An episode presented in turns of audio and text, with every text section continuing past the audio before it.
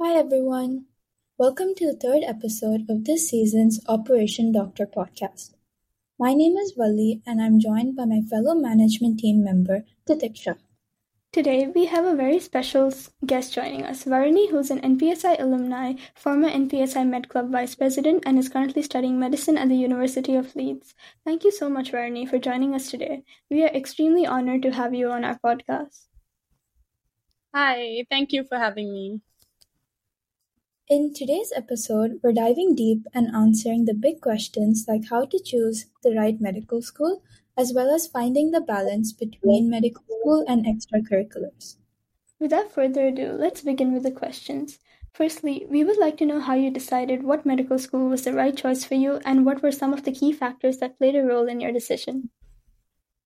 Hmm. So, um, I think every medical school essentially teaches the same content, right? The only thing that's different is the way in which they teach. So that's one very important thing that I took into consideration. So especially in the U K, there, each medical school has its own different method of teaching, like the problem-based learning method, the spiral method, the traditional method.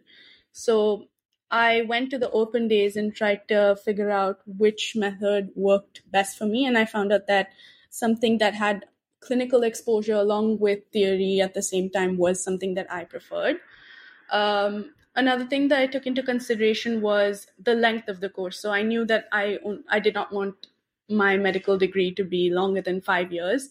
So I only applied to schools that were five-year schools.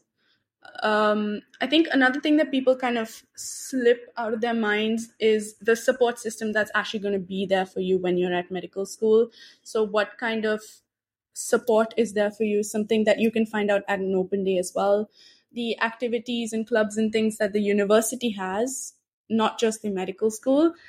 Um, and some things that I also took into consideration is like Um, what the campus layout was like. So some campuses are more scattered around the city. Some are some are more collated and ju- there's just one central location.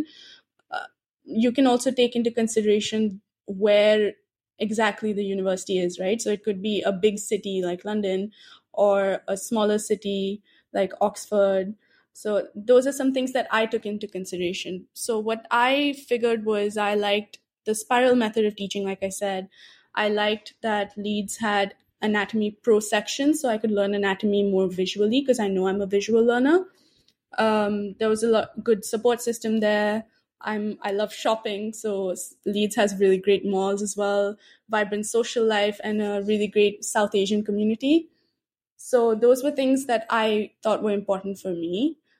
But the reason it's very important to take these things into consideration during the application process is because at the end of the day, only a lucky few people even get multiple med school offers, right? Only a few people can even have the even have the opportunity to make a choice.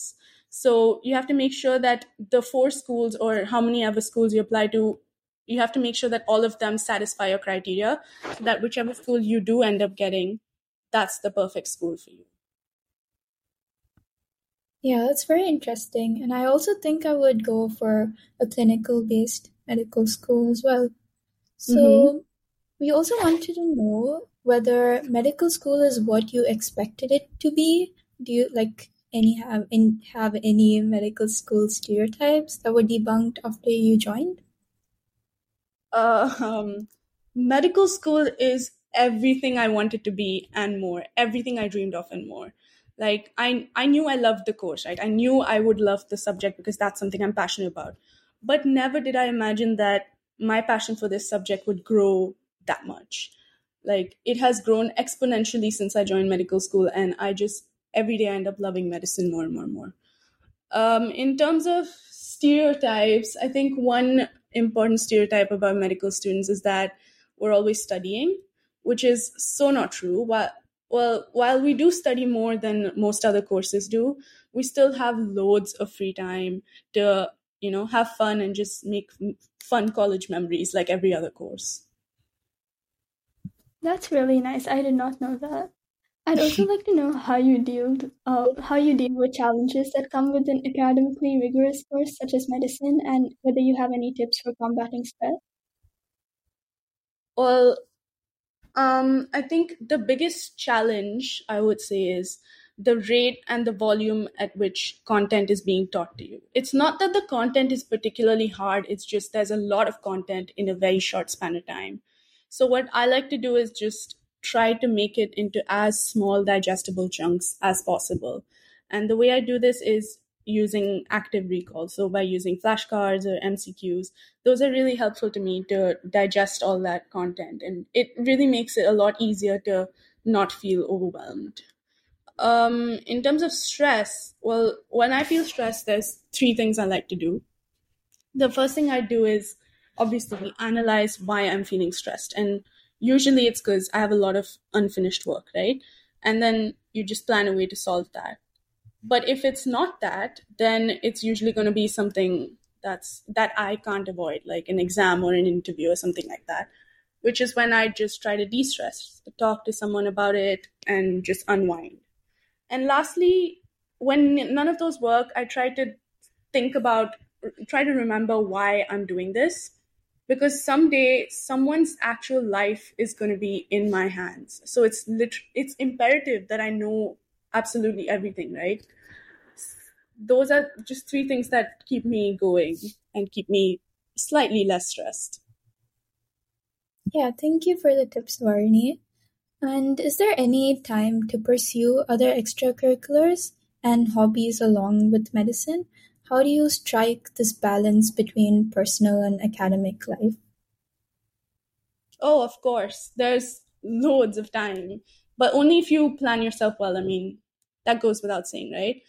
Particularly in first year, I think there's loads of time to find your hobbies and extracurriculars that work for you, that work with your schedule. And many universities, uh, many medical schools like mine, offer particular activities or clubs that work specifically with a med student schedule, because a lot of time we have lectures throughout the day while most club stuff happens after lunchtime. So that usually doesn't work for our schedule. So we have a badminton club and like a music club that happens after our lectures are over. But um, the way I try to balance things is I'm a very social person. So I usually try to mix a lot of social interactions with my regular college day. So I do this by like having lunch with a big group of my friends in between lectures. And I always try to plan something fun to do over the weekends, even if it's just like going to the park or watching a movie. That just helps me, like I said, be less stressed. Uh, but I'd say it's extremely important to prioritize your mental health with along with studying medicine. That and that's an ideology that I've had to adopt these days, because at the end of the day, you're in a place all alone, very, very far away from home.